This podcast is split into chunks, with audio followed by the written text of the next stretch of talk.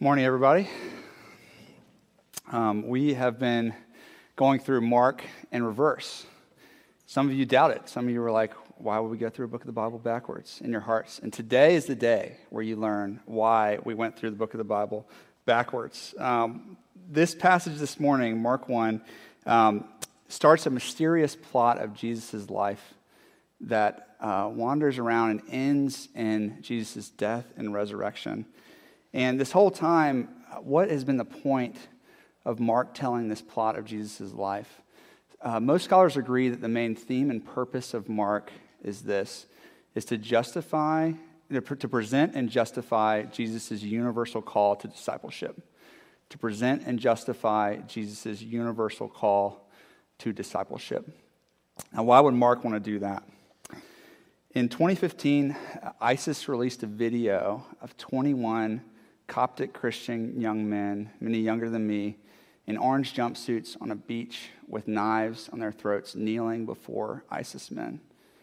The leader in this video reads a list of grievances against the Christian church, against North America, against Rome, and then proceeds to order in unison the men to kill these 21 young Christians who were innocent and who also refused to deny Jesus even to the point of death. This video uh, was posted online and shocked the world. Uh, and for many Western Christians, um, it was shocking. And one writer said that seeing the video was like waking up from an illusory dream where good versus evil exists in the world. And both sides, both good and evil, are totally uncompromising in their convictions.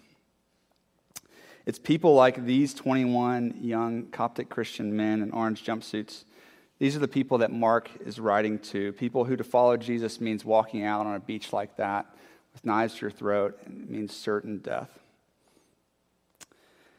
Mark's audience were Christians under the persecution of Emperor Nero. Uh, Nero was uh, an emperor who, uh, as a political survival move, blamed Christians for a fire that had swept through Rome and destroyed a lot of the city. Um, and so uh, he rounded up everybody that that claimed Christ and uh, used some as human torches to light up the city at night, um, fed some to lions in arenas, uh, beheaded some, crucified others. It was under his persecution that Peter and Paul were both killed. Mark writes at this same time to these Christians, presenting and justifying Jesus' universal, universal call to discipleship to people who either were disciples or were thinking about being disciples and wondering, is it worth it? If it means for me brutal death. Now, you might be thinking, thank God I won't have to face a decision like that. I live in America, land of the free, baby. Um, it's a great place. Uh, and Jesus actually says in Mark um, that we all face this decision every day of our lives. Every choice, every, every time we come into a place, he says there's two forks, there's a fork in the road, there's two paths you can take. One path he says, is to take up your cross, a torture device for criminals. And this fun side, uh, you deny your pleasure, deny your accruement of money, deny your reputation, your comfort, your safety, your dreams, your very life.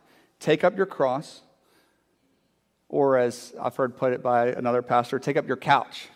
Uh, sink into your pleasure, your safety, your comfort, your reputation. To deny yourself or treat yourself to lose your life now and save it for eternity, or to save your life now and lose it for eternity and face the judgment of God. And Jesus says to follow him for every one of us, to obey any of his commands means taking this road of death. Mark writes to say that Jesus calls every one of you to that road, and here's why you should take it. Pretty hard task he's got.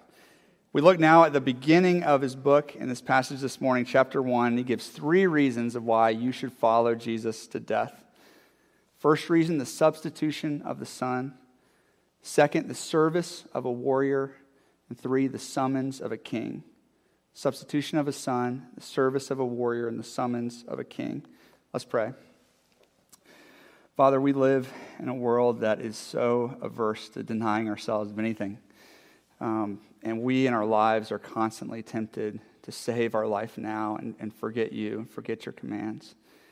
Um, Lord, we, with these daily deaths that you call us to die, um, we're scared. We don't want to often.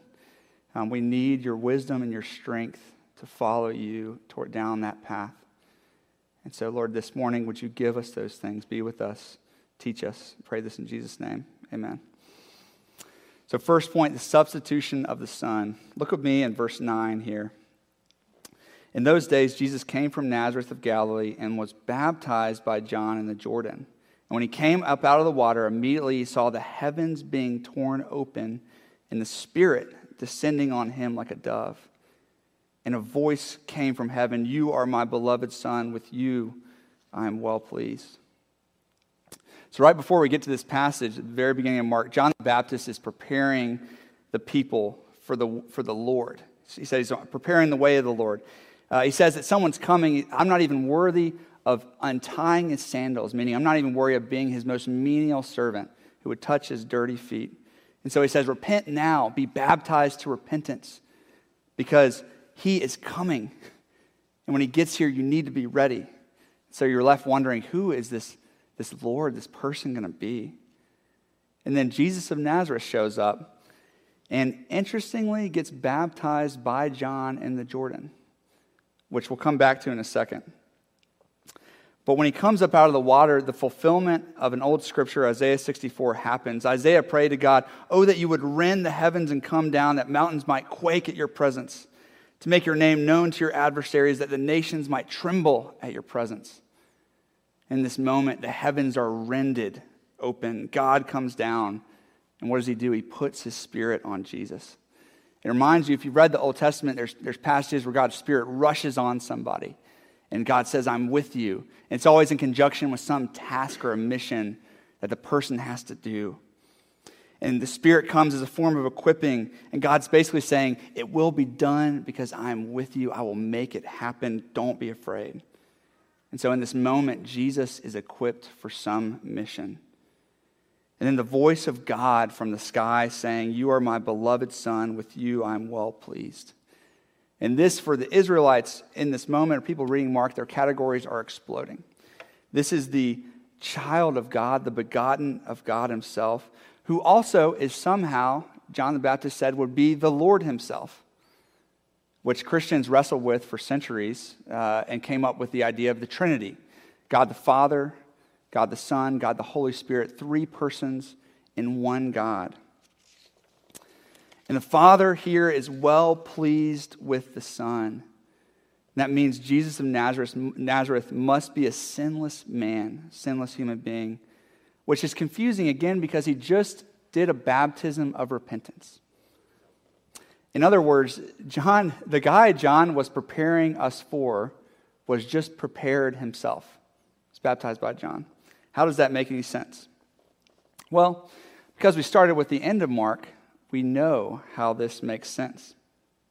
Mark 1 raises a question for, for the early audience that the rest of Mark answers for them.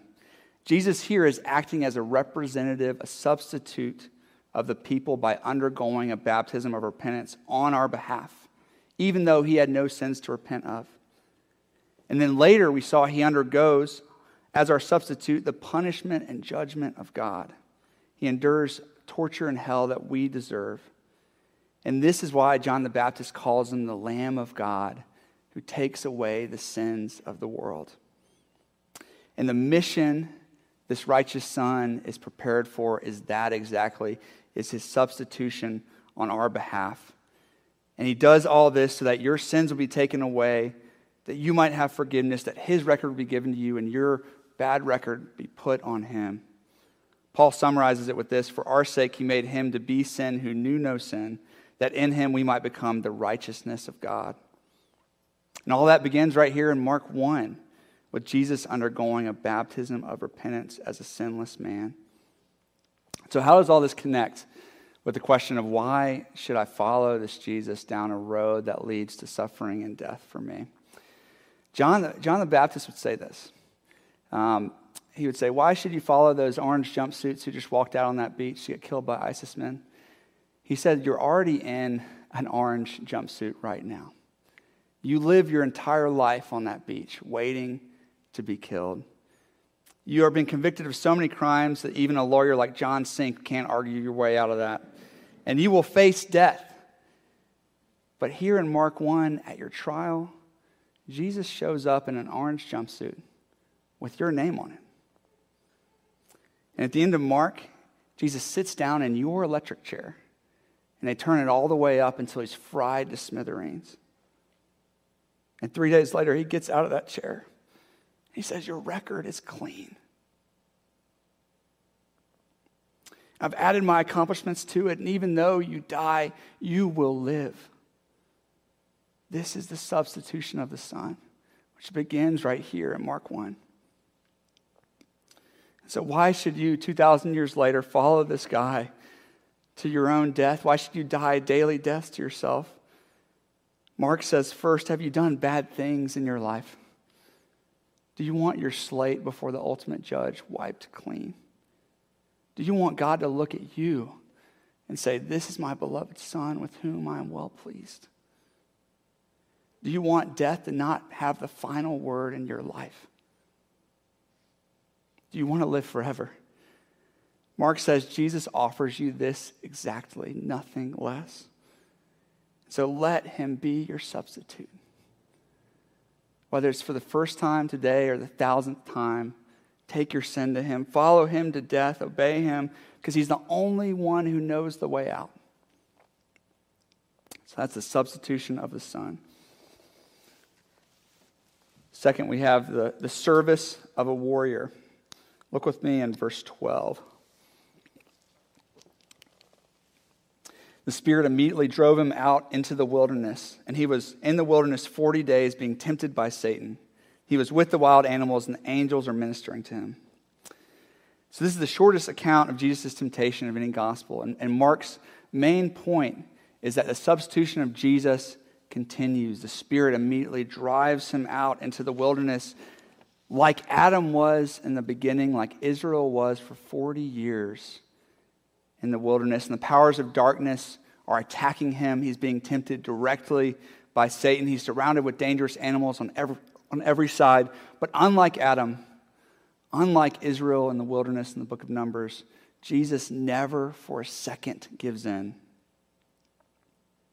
In other gospels, Satan tempts Jesus exactly where Israel was tempted to reject God's provision, to test God, to worship false gods. Satan even uses scripture to do this tempting, but Jesus is too wise.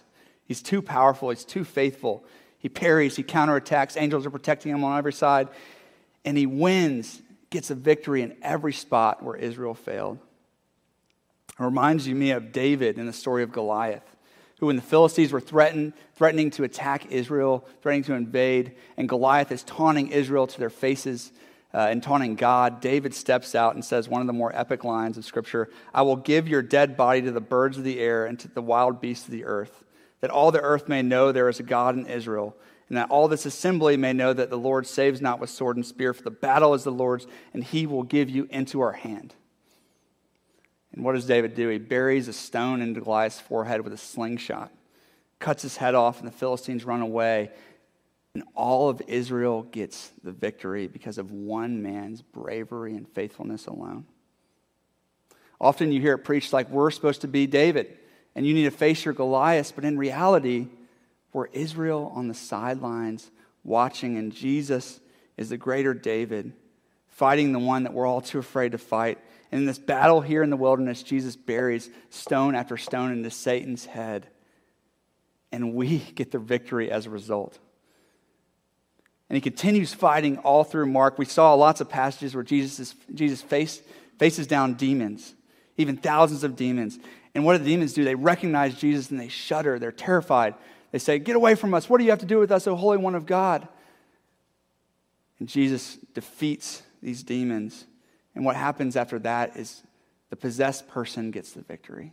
They get restored to their right mind. Someone they couldn't slay themselves, Jesus does the slaying for them. And so, why should we follow the service of this warrior into a battle against, for Mark's audience, lions, against fire, against the emperor himself, against death?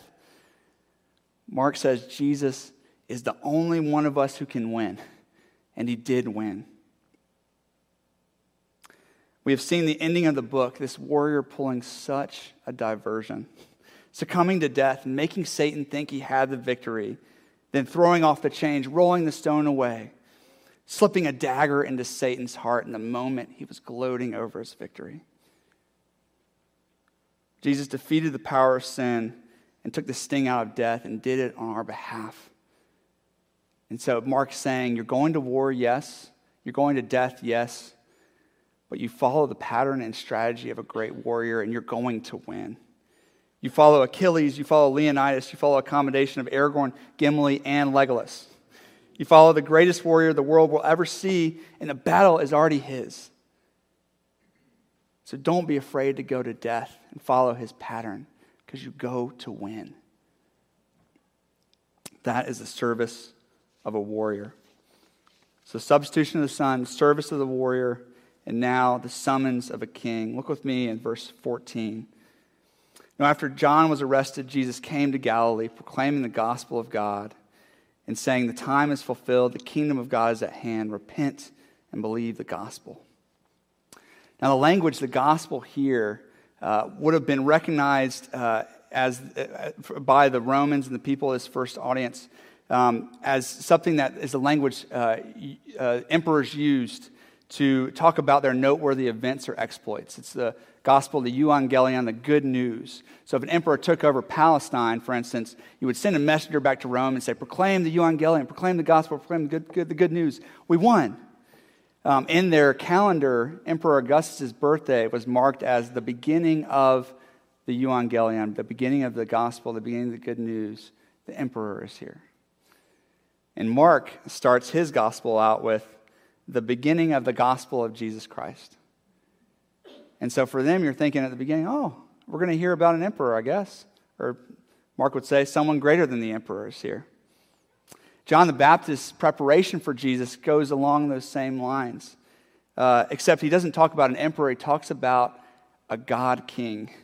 He quotes a passage in Isaiah in which Yahweh, God of the Old Testament, speaks as king. And he says, I'm traveling through your region. And so you need to get it ready. Make a highway for me.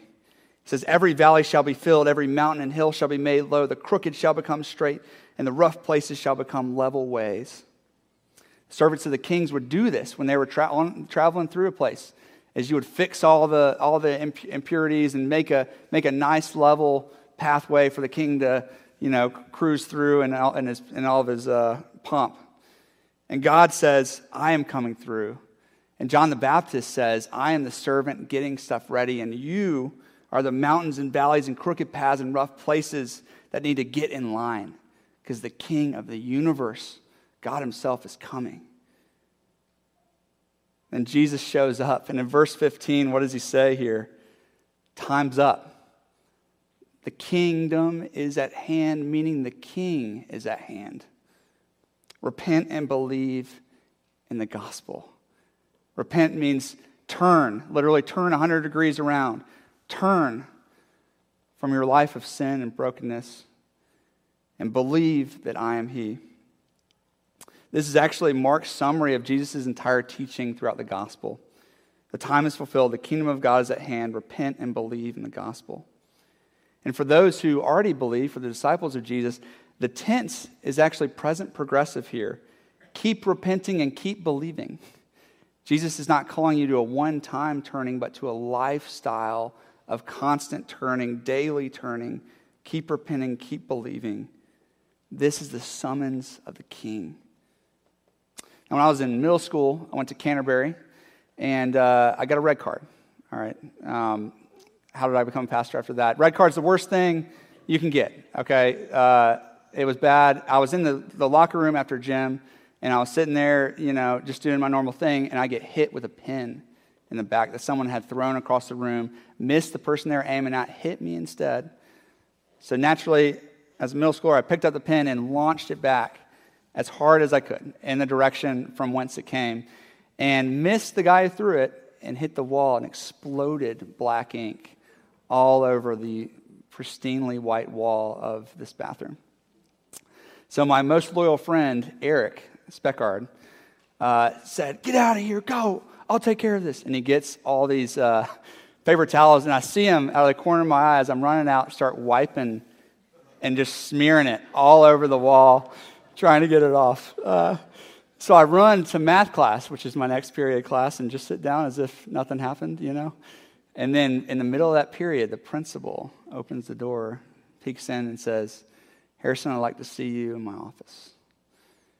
I've been ratted out. Uh, I was summoned. I get there, and he says, It's your last chance to come clean. What happened in that bathroom? So I told him, and I got a red card, and I had to clean it up and repaint over it after school. So, to Mark's audience, he's not saying the principal is summoning you. He's saying someone much more powerful, the king of the universe, the ruler of the kingdom of God, summons you, and the king says, Your time is up. The kingdom is here. It's your last chance. Repent and believe that I am He. And these, even 2,000 years later, are Jesus' words to us. Jesus says, You've been summoned. This is urgent. Your life on earth is your last chance. It could end today. Don't wait. The judge is here. The weight of eternity hangs in this moment for all of us. What will you do? The king has issued you a summons. But one thing is different about this summons than my situation uh, in middle school is it's a summons, but it's also a gospel. Uh, good news. We're being called into the principal's office. We've totally destroyed the bathroom wall. But we're being summoned not for punishment. We're being summoned and we're supposed to hear good news there. How does all that make sense? This is another question raised by chapter 1 that's answered in the rest of Mark. And you are so lucky to have gone through it in reverse because now we know how all this makes sense. We saw this beloved, sinless Son of God, this king equipped powerfully by the Spirit, this undefeated warrior we saw him set his face towards Jerusalem. And on Palm Sunday, on today, we saw him ride into Jerusalem like a humble, humble king on a donkey into a city where all of his opposition was posed, poised against him. We saw him without protest be betrayed, arrested, abandoned by all of his friends, accused, tried, convicted as a criminal, tortured, and killed on a cross. We saw him actually go through everything that the people deserved who were being baptized by John in chapter 1. You had greedy people who hoarded clothes and money in a really poor society. You had uh, soldiers who brutalized and took advantage of others. You had tax collectors who betrayed their people and made money off of the poor. And they deserved death, and Jesus gets it instead. This is the substitution of the Son. But then this warrior rose from death, defeating it, defeating Satan, and issues a summons to the world saying, All authority in heaven and on earth is given to me. Repent and believe the gospel. The kingdom's at hand. You can have forgiveness and eternal life. It's a summons to good news. So, today, at the end of this series on Mark, you're left with this summons, how will you respond to the summons of the king? Will you, for the first or for the thousandth, thousandth, thousandth time, will you accept his substitution on your behalf and let go of your shame and hiding for your sin?